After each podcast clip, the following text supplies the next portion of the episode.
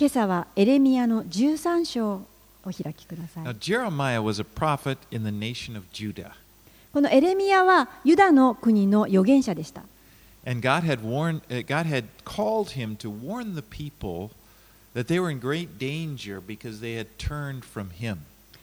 ユダの国の人々は神から離れてとても危険な状態にありましたので神はエレミアを預言者として召し出し彼らに、えー、警告を与えるように告げました。ユダの国の人たちは自分たちをこの偶像礼拝の中に入れていました。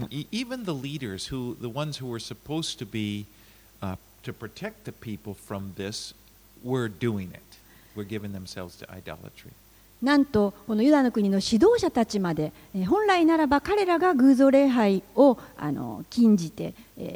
人々を守るはずの人々さえも偶像礼拝の中に陥っていたのです。ですから神様はエレミアを用いてエレミアを通して神のもとに戻るようにとあの人々に警告を与え続けていました。でもその国の人々は聞きませんでした。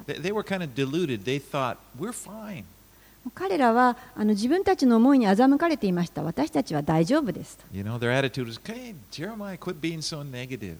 彼らの態度というのはこんなものでした。エレミアそんな否定的なことばっかり言わなくてもいいんじゃないですか。Everything's okay here. もう何も問題ないですよ。Okay, now let's start chapter 13 by reading verses 1 through 11. ではエレミア書の13章の1節から11節を日本語でお読みしたいと思います。主は私にこうおせられた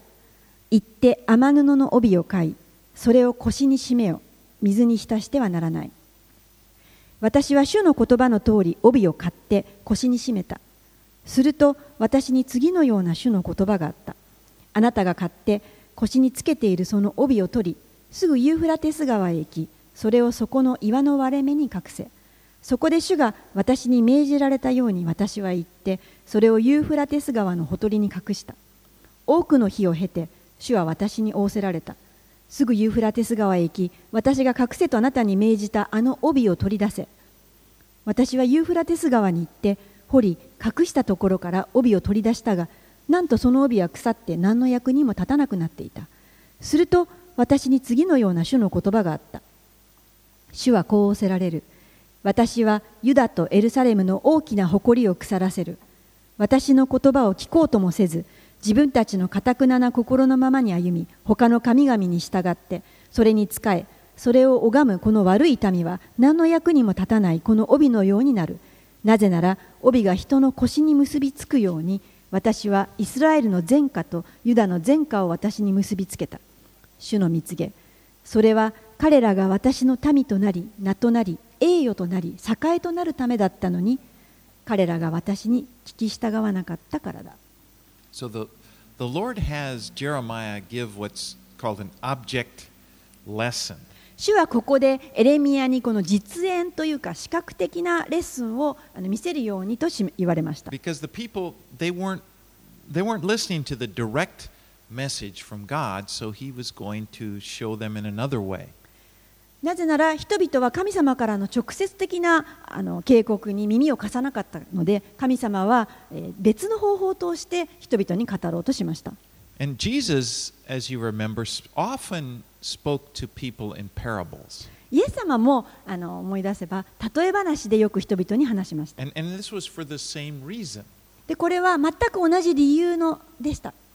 You know, in Matthew 13 13, Jesus said, This is why I speak to them in parables, because seeing they do not see, and hearing they do not hear, nor do they understand. マタイによる福音書の13章の13節ではイエス様はこのように言われていました私が彼らに例えで話すのは彼らは見てはいるが見ず聞いてはいるが聞かずまた悟ることもしないからです And then he goes on to speak to them through Isaiah 6. そしてその後にそのままイザヤ書の6章をイエス様は引用して人々に語りました A parable arouses somebody's interest. 例え話というのは人々の興味をかきたてるものです Now, if a person has no interest, okay, they don't want to hear it, they won't. When, when, when, the, when the parable is spoken, they're just left in the dark. もし人々があのその人の話している話に興味を持たないのならばあの話している言葉というのは意味がなくてですね全くこの理解されないまま終わってしまうんです But if a person has an interest, they're going to hear the parable and it's going to excite, it's going to make them, what? What's he talking about? And it kind of draws them in. でももしあの聞く人が話している人の話に興味を持つならばその人は引き寄せられますえ何を話してるんだろうとさて、ここにいた人々というのは、エレミアが神から使わされた預言者であるということはよく分かっています。人々は神がエレミアを通して自分たちに語っているということも知っていました。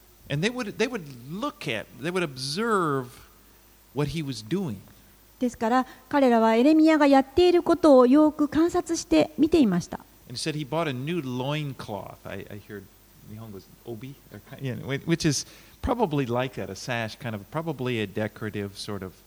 thing to go around his waist. 人々があの帯ですね日本にもありますけれどもあのそういったものを見ているとエレミヤが買ってきてそして多分あのゴージャスなこうちょっとしっかりした帯だったんだと思うんですけれどもそれをこう巻いているのを見ました So they'd notice, oh, you know, nice looking belt. 人々はあエレミヤいいあの飾り帯してるなと見ていたかもしれま And せん then, and then Jeremiah is told to go all the way up to the Euphrates River and bury this nice sash under the rocks. そしてそれから、えーエレミヤはその素晴らしい買ったばかりの布をユーフラテス川に行ってあの埋めてきなさいというふうに命じられます And, and this was a long journey. で、このユーフラテス川に行くまでというのは長旅でした。ですから人々はエレミアが帯を持って閉めていたのにあのどこかに行ってしまったなというふうに見ていました。ああ、なんかあのユーフラテス川の方へ行ったらしいよ。そして彼が戻ってくると、なんと閉めていた帯はないんですね。Now, after many days, he's commanded to go back to the Euphrates and re- retrieve the, the sash. それからまた多くの日を経た後ニーシュは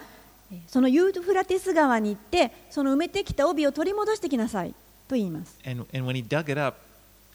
he found that it was ruined. You know, it wasn't, you know, I can imagine. It's been exposed to the elements and so forth. そしてエレミアは言われた通りに戻って、えー掘り出して隠したところから帯を取り出すともうそれはあのボロボロになっていていたんですね。You know, imagine if you had kimono, you know, your obi, and the Lord says, go to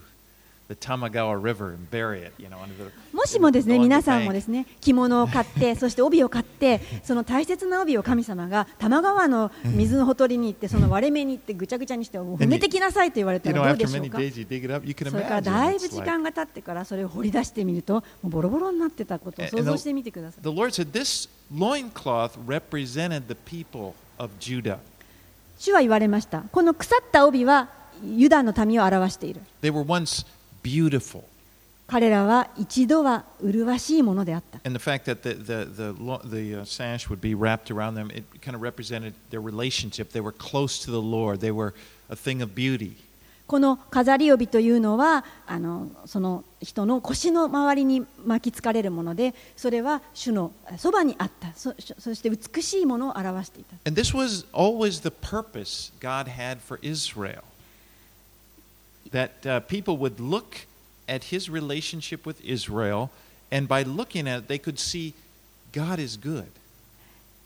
えー神様があの言われたのはこのイスラエルの民はこの飾り帯のようにであったとそしてそれは人々がイスラエルを見た時に神様との関係を近い関係を見ることができそしてまた神様の素晴らしさを見ることができると Israel was to reflect, イスラエルは神様の尊厳を栄光を表すためにそこに置かれていたのです。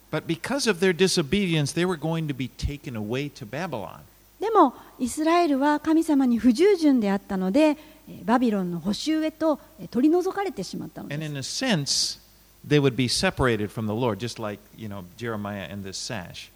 ですから、エレミアかと帯がこう離れて引き離されてしまったようにイスラエルの民も神様から遠ざかられてしまったんです and they would become, in a sense, worthless. You know, that this place of honor that they, they would no longer have. そして彼らがあった名誉ある立場とかその素晴らしい飾りの麗しい神様との関係はもうボロボロになって役に立たなくなってしまったんです。And as he says in verse 11, For as the loincloth clings to the waist of a man, so I made the whole house of Israel and the whole house of Judah cling to me, declares the Lord, that they might be for me a people, a name, a praise, and a glory. But they would not listen. 11節にあるのと同じです。なぜなら帯が人の腰に結びつくように私はイスラエルの前科とユダの前科を私に結びつけた。主の蜜げ。それは彼らが私の民となり名となり栄誉となり栄となるためだったのに彼らは私に聞き従わなかったからだ。All right, let's read on verses 12 through 14. 続けて12節から14節を読みします。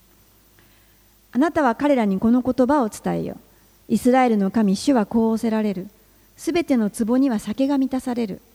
彼らはあなたにすべての壺に酒が満たされることぐらい私たちは知り抜いていないだろうか。というがあなたは彼らに言え。主はこう仰せられる。見よ私はこの国の全住民ダビデの王座についている王たち祭司預言者およびエルサレムの全住民をすっかり酔わせ彼らを互いにぶつけ合わせて砕く。父も子も友どもに主の蜜げ私は容赦せず惜しまず憐れまないで彼らを滅ぼしてしまおう Now, God is giving uh, uh, the people another parable, ここで神様はまた別の例えを人々に与えます and He uses a proverb that they were very familiar with. 神様は今度は、えーみんながよく知っていることわざを使って話します They had this proverb Every jar shall be filled with wine. そこにはこのようなあことわざがありましたすべてのつ壺には酒が満たされる When in English, when they say jar, it's, that, that's, the, that's what they would keep wine in, like this, this uh, clay jar. このまあ壺というのは土の器であのブドウ酒をこうあの入れるための壺でした And, and, and the proverb was saying that every bottle is going to be filled with wine. It was another way of saying that everything shall fulfill its purpose. すべての壺にはこう酒が満たされるというあのことわざはあのすべてのものはその目的を満たすという意味がありました Or everything will be right in the end. またはもう最終的にはすべて良くなると But the Lord's using this as, as, as a parable of con- contrast. Uh, because the people had false confidence of God, uh, that because God was going to, ca- they had false confidence. And what was going to happen is God, they were going to be dashed one against the other. They, were, they would be broken. 人々はこの例えを聞いてこの間違った確信を持っていたんですですので神様はあのそれらを用いて互いにぶつけ合わせてその思いを砕くと言われたんです And so, just as the loincloth was ruined, these jars of wine that were for wine would be ruined, and they would no longer be able to fulfill their purpose. ちょうどこの飾り帯が台無しになってしまったようにまたこのブドウ酒のためのあの壺というのも役に立たなくなってしまう。そのことを通して神様がこの役に立たなくなってしまうということを表せる表します。Let's read 15 through 19. では15節から19節を読みいたします。耳を傾けて聞け高ぶるな。主が語られたからだ。あなた方の神主に栄光を着せよまだ主が闇を送らないうちにまだあなた方の足が暗い山でつまずかないうちにその時あなた方は光を待ち望んでも主はそれを死の影に変え暗闇とされる。もしあなた方がこれに聞かなければ私は隠れたところであなた方の高ぶりのために泣き涙に暮れ私の目は涙を流そう。主の群れが虜になるからだ。王と王母に告げよ。低い座につけあなた方の頭からあなた方の輝かしい冠が落ちたからネゲブの町々は閉ざされて誰も開ける者はいない。ユダはことごとく捕らえ移され人に残らず捕らえ移される。Verse 15 says, Hear and give ear, be not proud, for the Lord has spoken. 15節耳を傾けて聞け高ぶるな。主が語られたからだ。You know, whenever God speaks, we have the choice of whether to respond in, in, uh, uh, in pride or in humility. まあどんな時でも神様が語られた時には私たちは 高慢になって聞くかあるいは謙遜に聞くかどちらかしかありません And even in, in the past, we have responded with pride. We, we have the opportunity always to humble ourselves and hear. もし私たちが過去に 神様が語られた時に傲慢になってしまったような経験があったとしても今語られた時に今減り下って聞くこともできます、そして正しいことを選択することができます。And, you know, the the 聖書を私たちはこの聖書の御言葉全体からいつでも神様はへりくだるものに応答することを見ることができます。ヤコブの手紙4章の10節にはこのように書いてあります。主の御前でへりくだりなさい。そうすれば主があなた方を高くしてくださいます。And, you know, it's really.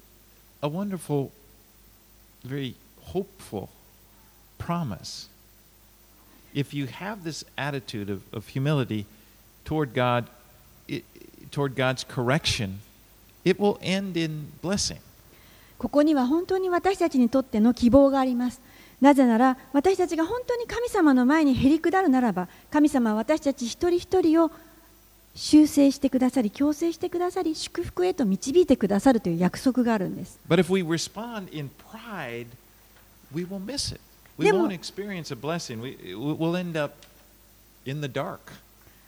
でももし私たちが神様への応答として高慢に高ぶってそれを聞かないならば私たちは祝福を経験することもないですし闇の中にと行くのです。18節には王と王母に告げよ。う says most likely talking about Jehoiachin and his mother.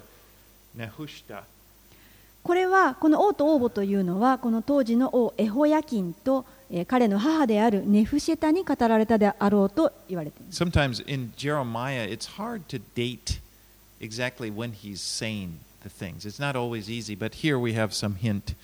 as to when he was speaking. このエレミヤ書というのは一体あのこの時期が時代が全くいつのことなのかというこう年月日をあの指定することは非常に難しい箇所ではあるんですけれどもここはあのあエフヤキンとネフシェタのことを言っているということがよくわかる箇所の一つです。Right, let's move on to 20 through 27. では20節から27節をお読みいたします。あなた方の目を上げ北から来る者たちを見よあなたに賜った群れあなたの美しい羊の群れはどこにいるのか。あなたは彼らを最も親しい友として自分に教え込んでいたのに主があなたを罰するときあなたは何と言おうとするのか。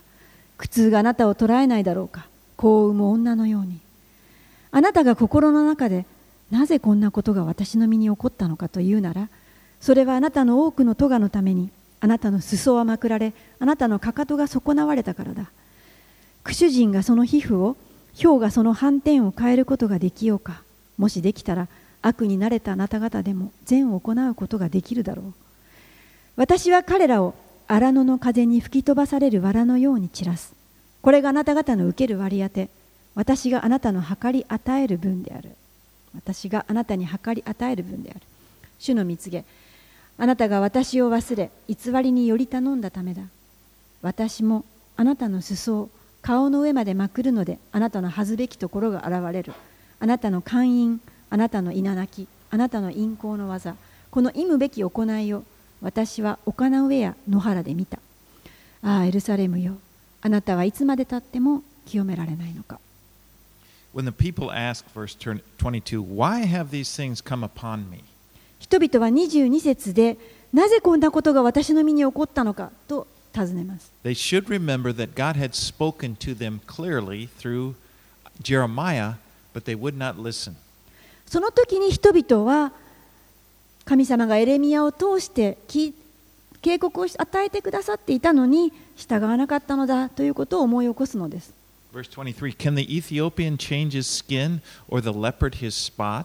23節では、クシュ人がその皮膚を、ヒョウがその斑点を変えることができようか？You know, just as, as Ethiopians or and leopards can't change the distinctive color of their skin, the propensity or the, the habit of the people to do evil can't be changed, he's saying. このクシュ人というのは、まあ、エチオピア人ですけれどもエチオピア人の人やまたその氷がそれぞれ与えられているその皮膚の色だとかそういったものを変えることができるでしょうかと神様から与えられているものですね。They were in the, ha- um, excuse me. They were in the habit of doing evil. でもそのよそれと同じようにもしそれを変えることができるならばあの人々は悪になれたあなた方でも善を行うことができるだろう習慣が変えられるだろうでも彼らはすっかり悪い習慣の中にとらわれていました It had become a part of them. 彼らはもうその悪習慣が自分たちの一部と化していたんです You know, the Bible says that men and women, humans, that all men are evil and cannot change themselves, basically. That's the condition of mankind. 聖書ではあの人の心は何よりも陰険であのそれは治らない人々はそもそも悪なんだということをあの言っています Only Jesus can really change us. イエス様だけが人を変えることができます And when we are born again, when we put our faith in, in Jesus Christ, the fundamental nature of who we are is changed. You know, we are born again. 私たちがイエス様を信じてそして従うときに主だけが私たちを新しく生まれ変わらせることができますそして私たちが持って生まれた性質というものを新しく作り変えることができるんです2 Corinthians 5:17 Therefore if anyone is in Christ he is a new creation the old has passed away behold the new has come コリント人への手紙第2の5章17節には誰でもキリストのうちにあるならその人は新しく作られたものです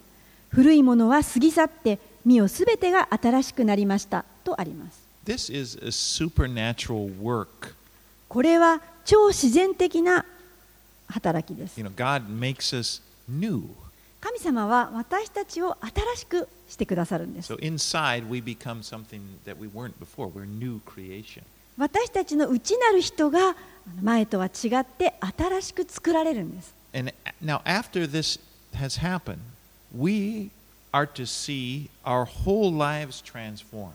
イエス様を信じて私たちが新しく作られた時に私たちの人生もまた変えられていきます。In, in the sense that what we are, this new creation in the inside, should be, should be realized, it should be expressed throughout our whole lives. 私たちの内なる人内側が新しくなったのでそれが外側へと現れてきます Remember Romans 12, verse 2.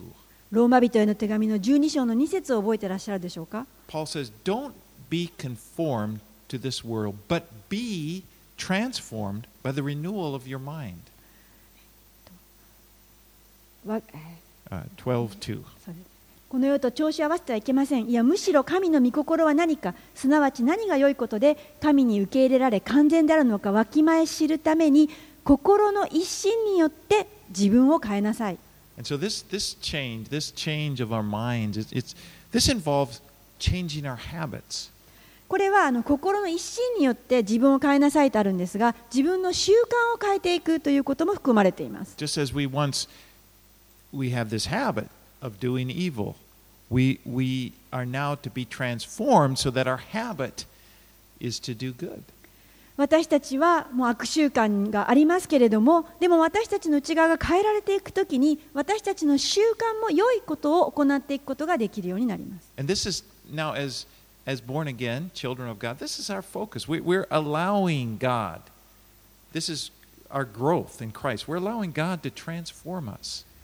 主によって新しく生まれ変わったものとして私たちは神様が私たちを変えていくことを許していくんです We, we once walked like everybody else. We lived like everybody else in the world, but now we, we live in a different way. 私たちは以前はこの世の人たちと同じような歩みをしていましたけれども今私たちは違う道を歩み始めたんです You know, we once walked in our own way, but now we're walking, we're following Jesus. We're learning to walk in His way. We, we are His disciples. まあ以前は自分の思うままの道を自分の道を歩んでいたんですけれども今はイエス様の後についてイエス様の弟子として従って歩んでいくんです And if we don't do this, if we don't, if we don't, aren't transformed by the renewing of our minds, we, we'll just continue to live like we did before because that's our habit. もしもですね私たちが自分の心の一心によって自分を変えようと決意しないならば私たちはいつまでも前の道を歩いていくことになりますなぜなら習慣だからです And that's, you know, that, what happens is we,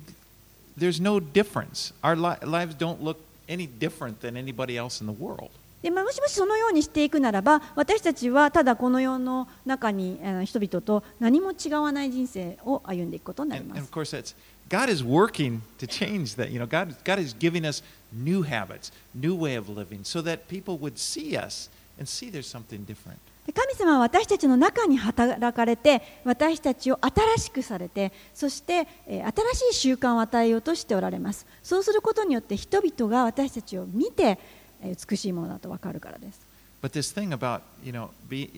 getting godly habits, I'm kind of, you know, I, I, I'm sort of coming off of where he talked about the people were in a habit of doing evil. And, you know, it, it's important that we have, that this become a part of our lifestyle, follow, you know, live- following Jesus, であ walking の like he does. 私たちは本当にイエス様に倣ってイエス様のような道を歩んでいこうと願うことはあの非常に重要なんです And that's something God does, you know, every day in life, life that seems boring, you know, life, because without a change in our habits, you know, it, we, we- think sometimes that we, when we're called upon, you know, we'll live a godly life. You know, we'll just all of a sudden, I'm going to decide, okay, now I'm going to be godly. はいで 私たちは本当にそのように常に自分の心の一心によって神様に変えていただこうと思っていてそして良い習慣をして心がけていくということが重要なんですなぜなら神様の飯がありまして神様に今日召されましたと言った時にあ分かりましたじゃあ今日は神様のために働くので神様のために清くなりますというようなことはできないんです You know, I'm okay. Now I'm going to be patient and kind. 今日私はあの、えー忍耐強く、えーあの愛の人だろう。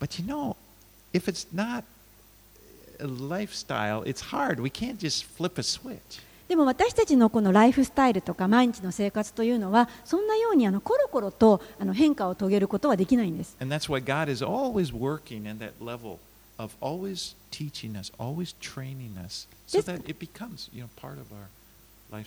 ですから私たちに神様はあの日々語りかけそして私たちのこのレベルを引き上げて神様のもレベルへとこう引き上げてくださって私たちがあの常にえー神様のように歩めるようにと助けてくださる right, let's go to chapter 14. では14章に進みたいと思1います。6. 1節から6節をお読みします。日照りのことについてエレミアにあった種の言葉。ユダは喪に服し、その門は打ちしおれ、地に伏して嘆き悲しみ、エルサレムは哀れ哀れな叫び声を上げる。その貴人たちは召使いを水を汲みにやるが、彼らが水ためのほとりに来ても水は見つからず、空の器のままで帰る。彼らは恥を見、侮られて頭を覆う。国に秋の大雨が降らず地面が割れたため農夫たちも恥を見頭を覆う若草がないために野の目近さえ幸運でも捨てるのろばは裸の丘の上に立ちジャッカルのようにあえぎ目も衰え果てる青草がないためだ Now, droughts were a very serious problem for people living in this part of the world. この日照りというのはあのこのエリアにこの中東のこの場所に住んでいた人たちにとっても非常に深刻な問題でした water was scarce なぜなら水不足でした and they depended upon the rains. 本当に雨にえーより頼んで生活していました this is really why one of the reasons that the people were attracted to the worship of Baal, the idol, because Baal was the was thought to be the god of weather and rain. でここの人たちがあの偶像礼拝であるこのバール神にこう興味を持って引き寄せられた理由の一つはこのバール神というのはあのその天候とか雨の神様というふうにして祀られていたからです。Yeah, I, I just remember I, I my aunt and uncle were farmers, ああの自分のあのおじは農夫だったんです。and I- and I just my memory was whenever I visited them, we ever whenever we talked, my aunt would always say, "Oh, we need rain." いつもおじはですねあの行くたんびにあの 会うたんびに、ああ、雨降らないか Uh, な。but I mean, that was part of her life. That was their whole life, whether it rained or not. So she was always まあ、ファーマーですね。農夫たちにとっては、この雨降らないかなっていう、この天候っていうのが、彼らの人生のもう一部だったんですね。not like Japan. You have a lot of rain. So 日本はたくさん雨が降るので、here ま you た say, is it raining again? また雨かっていうような方もいるかもしれません。okay. Um, but this drought back here, it was very severe. でもここで言う日照りはもう非常に過酷な日照りを言っています。農夫は頭を抱えて、えー、嘆きます。もう本当に嘆き悲しんでるんで、も見ないでくれ。本当にあの、えー、野の目近やこの動物さえもあの悲惨な目に遭います。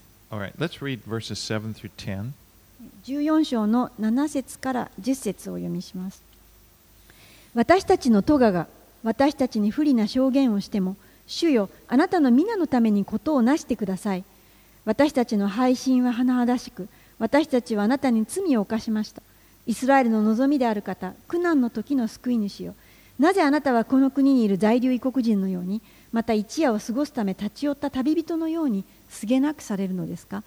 なぜあなたは慌てふためく人のように、また人を救うこともできない勇士のようにされるのですか？主よ、あなたは私たちの真ん中におられ、私たちはあなたの皆をもって呼ばれているのです。私たちを置き去りにしないでください。この民について、主はこう仰せられる。このように彼らはさすらうことを愛し、その足を制することもしない。それで主は彼らを喜ばず、今彼らの咎を覚えて、その罪を罰する。Now, verse 7 through 9, it seems that it's the people together confessing their sin, and verse 10 is God speaking in response to it. この7節から9節はあの人々が悔い改めの祈りをしているように見えますしそして10節は神様がそれに応えているように読めます。But it, it seems kind of odd that God would respond to this confession with, with these words of judgment. でもですねあのこのようにもし人が罪の告白をした後に10節で神様がその応答としてその人たちを罰するというのはあのちょっと変わっています。It could be, you know, some. It could be that the confession of the people was insincere, or it could be that these words in chapter seven or verses seven through nine are really Jeremiah speaking on behalf of the people. で人々があの祈った祈りがあの本当に心からのものでなかったのかあるいはエレミアがそこにいた人々たちの代わりに鳥なしの祈りをしたのかもしれません And it, I, I c- to me, that seems to make more sense. で多分エレミアがあ神人々のために代弁をしたというのがあよりここに合っていると思います And then uh, let's read verses 11 through 12. え11節から12節もお読みいたします主はさらに私に仰せられた。この民のために幸いを祈ってはならない。彼らが断食しても私は彼らの叫びを聞かない。全焼の生贄や穀物の捧げ物を捧げても私はそれを受け入れない。かえって剣と飢饉と疫病で彼らをことごとく立ち滅ぼす。So the Lord does not want Jeremiah to pray for blessing for the people. 神様はエレミアがここの人々のために祈ることを願ってはおられませんでした.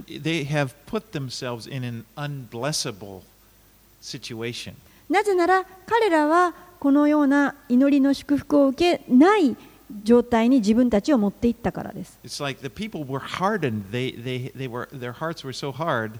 They were hardened to the point where they needed more than just to be prayed for. 彼らの心は非常に堅くなで、もう祈られてどうするというような状態を超えたところまで来ていました。They needed to face hardships, the hardships that were coming, and only that was going to change them. 彼らには困難が待ち受けていて、その困難に遭うことを通して、もしかしたら彼らは変えられるかもしれないというところまで来ていました。Now, this is very rare in Scripture. で聖書の御言葉では非常にこれは稀なことです。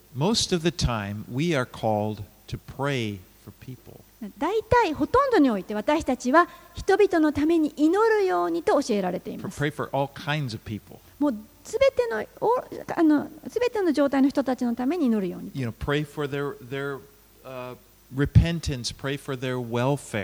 人々が悔い改めて神様を知ることができるように祈りなさい。また人々の安全のために祈りなさい。This kind of indicates that if God had not told Jeremiah if, if, to, to don't pray for these people, that Jeremiah would have prayed for them. でどうどうして主はここで、えー、祈らってはならないとエレミアに言ったかというとですね、神様はエレミアが祈るであろうということをご存知だったからです。This was, this was the heart of men of God in the Bible. 主にある人々というのは人のために祈るものだからです。I think of the words of the prophet Samuel in 1 Samuel 12:23. He says, Moreover, as for me, be it far from me that I should sin against the Lord by ceasing to pray for you. サムエル記の第一の12章の23節でもサムエル預言者サムエルもこのように言っています。私もまたあなた方のために祈るのをやめて主に主に罪を犯すことなどとてもできないと祈りたいと言っています。So generally speaking, it is God's will, it is God's desire for you to pray for the people in your life. ですから普通は神様は私たちに人々のために祈って祈るべき人であってほしいと望んでおられます。You know, not, not every, you get irritated with, no, you know, God doesn't want me to, you know, it's not, this time in Jeremiah is, is very rare. 何かあの自分に対して問題がある人のために祈らないとかそういうことではなくてどんな時でも祈るでもこの時はあのエレミアのこの時というのはまた特別な時でした。And even through this, as we've talked to before, God has a plan, and it goes beyond. He's go, they're going to face this hardship, but God is using it, and He's to change, and He will. They will change. God knows what He's doing.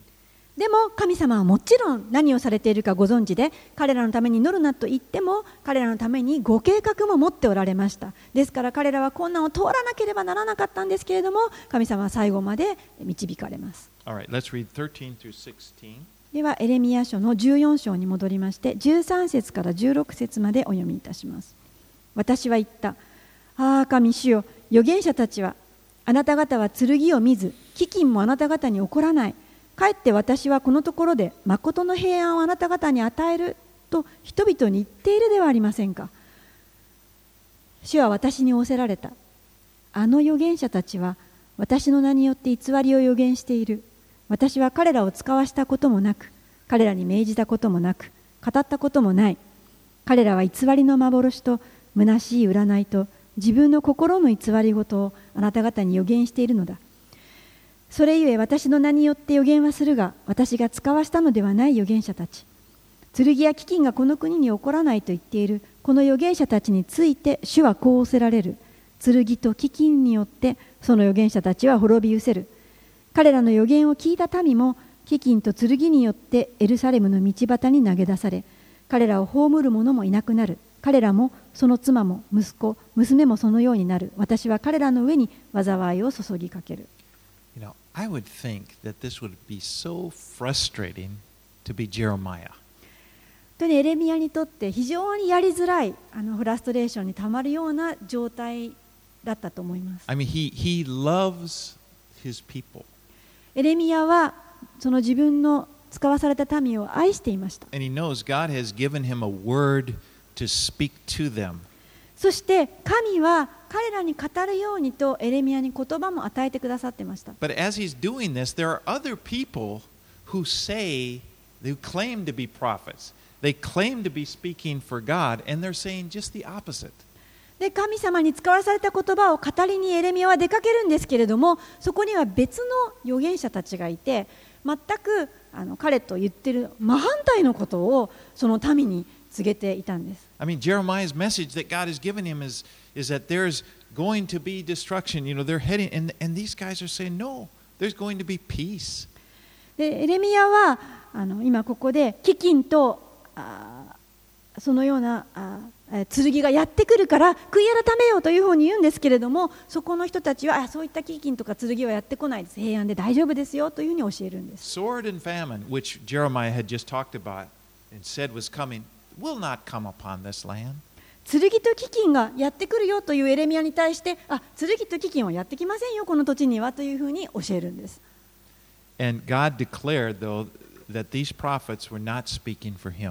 神様は、そのような、まあ、預言者と呼ばれている人たちは、私はあ呼んでいないと、使わせていないとおっしゃります。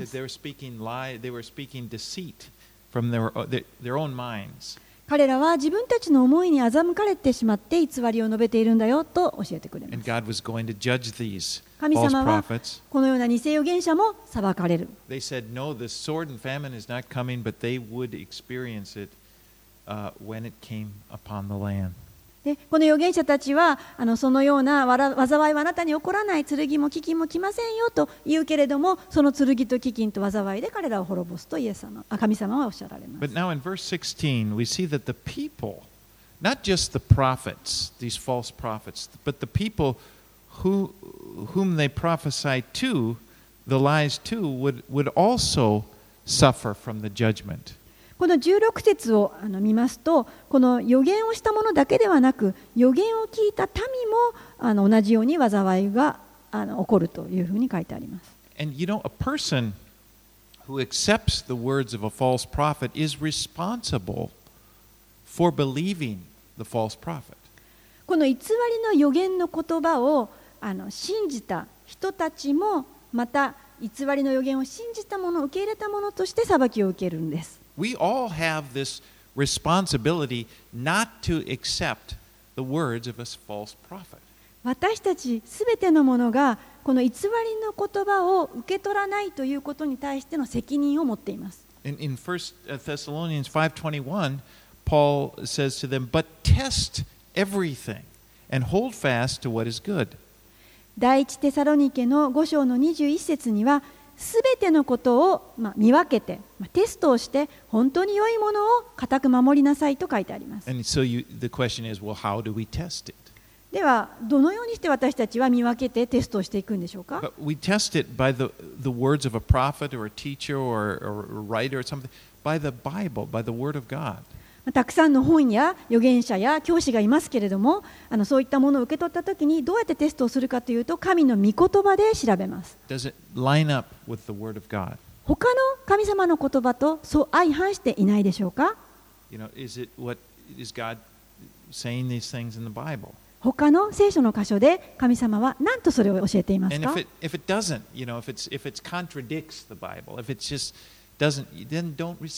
もしそれが神様の御言葉に書いてあることと相反している教えであれば受け取ってはいけません.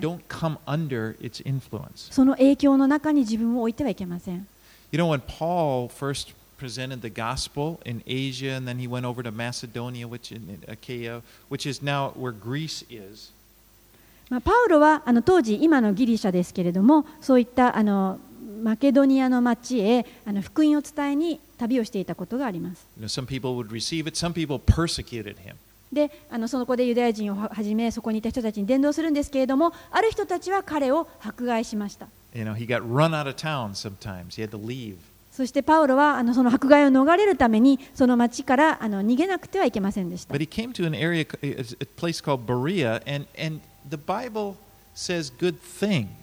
Uh, He Demo- said good things about the people here.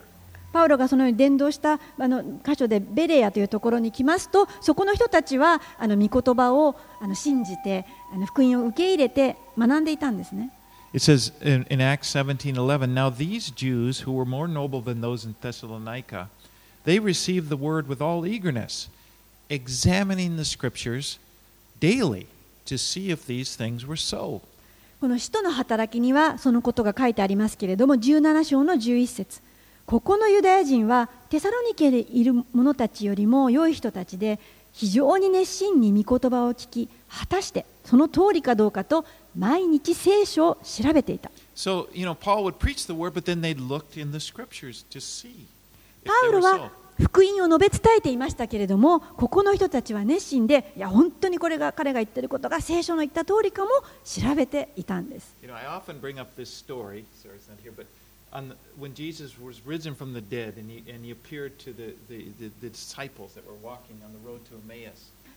あのイエス様があの死んで、よみがえった後にあのに、歩いているときにあのあの、復活した後に人々に会いますけれども。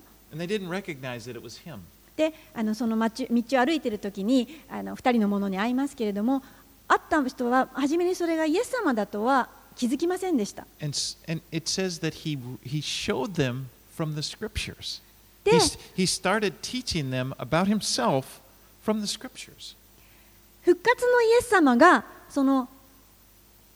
福音のことについて、えー尋ねられた時に聖書を用いてその2人を教えたんです。When they arrived where they were going, and, and then they, they, they saw Jesus, and then he disappeared. But, they, but the, my point is that Jesus used the scriptures. That's what he, he was pointing. That's what he wants us to do. 聖書はあの死にてイエス様は死にて葬られ3日目によみよみがえられてそしてっていうことを書いてありますよねというふうにイエス様ご自身も聖書を通して教えられたんですそれでもうポイントは本当にイエス様でさえも聖書を用いられたということです And so, you know, any, any teacher どんな教師でも should not be offended by somebody searching the scriptures to see if what they say is true or not.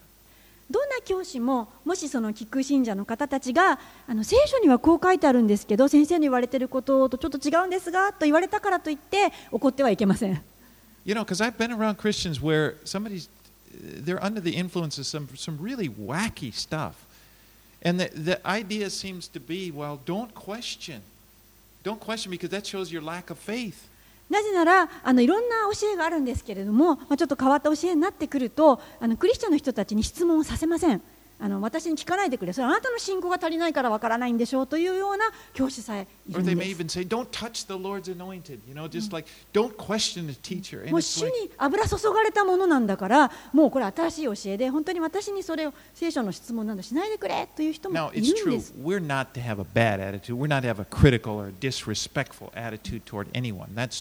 私たちはもちろんそうやって教えている人たちに対してあの失礼な態度で何かあのそういったあの突っかかるようなそういったことをしろということではありません.主の御言葉を教えてくださっている方々を本当に尊敬しましょう But at the same time, that doesn't mean we don't check the scriptures. The Bible, Jesus, as I said, Jesus himself wants us to check the scriptures to see if these things are so. ですからそのような先生を尊敬しますけれどもでも私たちはでは御言葉はそれについて何を語っているのかということは必ず調べなければいけません.それが私たちを偽りの予言から守るための方法なんです All right, let's move on to the last verses, 17 through 22. そしてえー14章の17節から22節へ進みますお読みいたしますあなたは彼らにこの言葉を言え。私の目は夜も昼も涙を流してやむことがない。私の民の娘乙女の打たれた傷は大きく癒しがたい。ひどい打ち傷。野に出ると身を剣で刺し殺された者たち。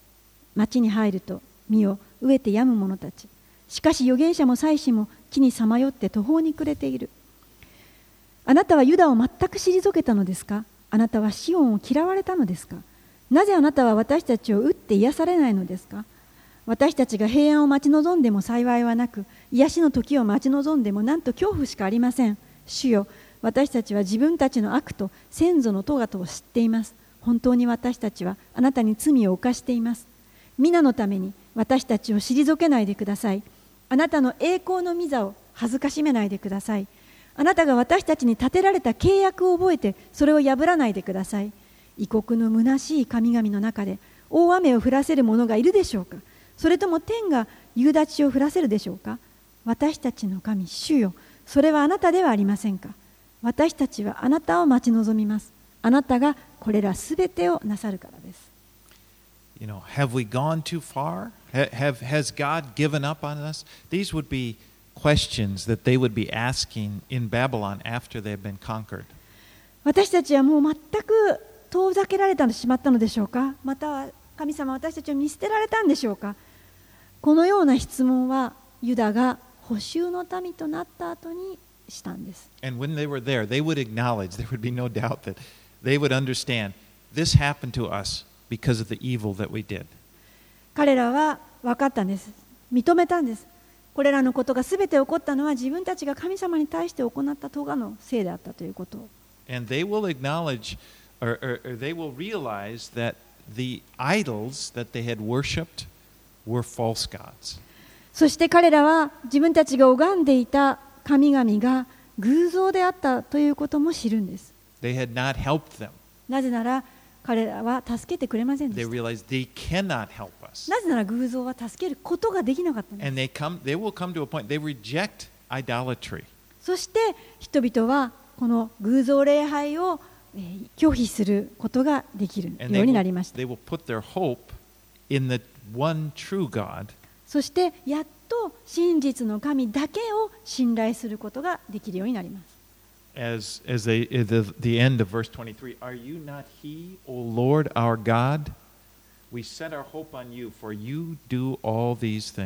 この22節の最後の後半ですけれども、私たちの神、主よそれはあなたではありませんか私たちはあなたを待ち望みます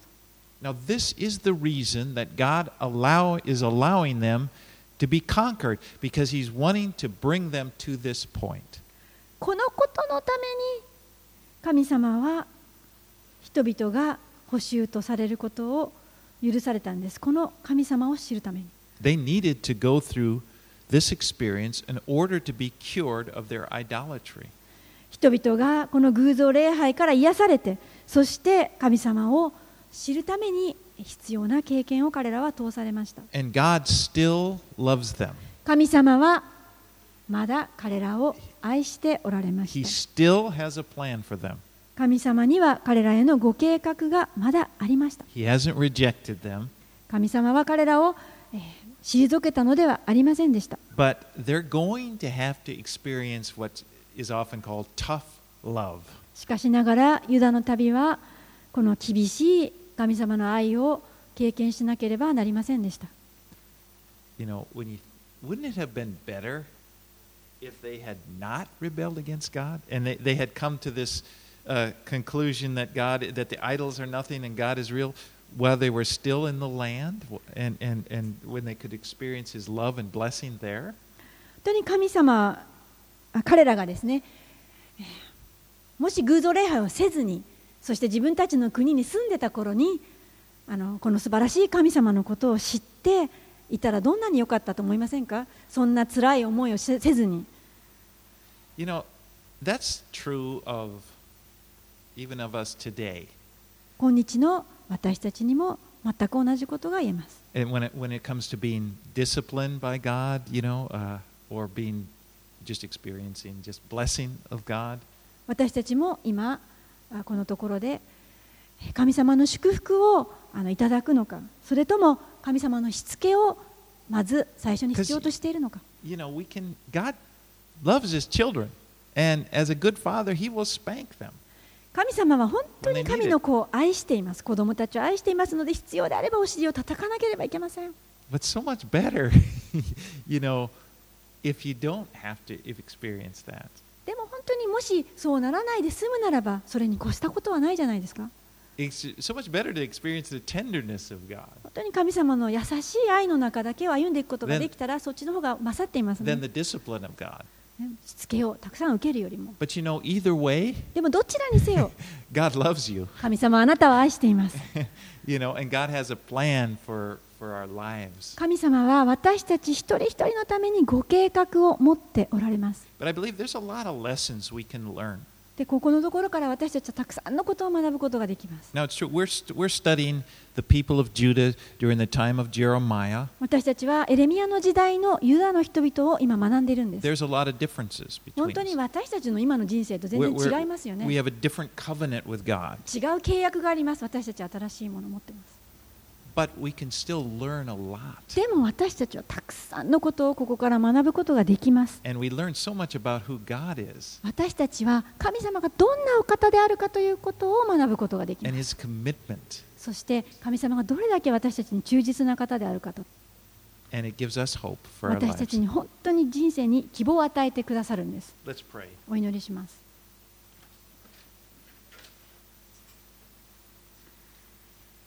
Lord, I do thank you for your love that never ends. 主よあなたの本当に終わりのない愛に感謝します your patience. あなたの忍耐に感謝します Lord, you've been so patient with me, and I just thank you for that. 主よ本当に自分のためにこんなに忍耐を持ってくださったことを感謝します And I pray, Lord, um, that we would be quick to respond to you. 主よどうか私たちがあなたに聞くのに早いものとなりますように That we would keep ourselves in this place where we, we, we, don't resist you, but we're open and our hearts are soft so we can hear you and we receive more and more of the good things. 主よ本当にあなたから良いものをいただくために私たちが心を開いてあなたに聞き従っていきそしてあなたを退けないでいることができますようにイエス様を送ってくださったことを感謝します。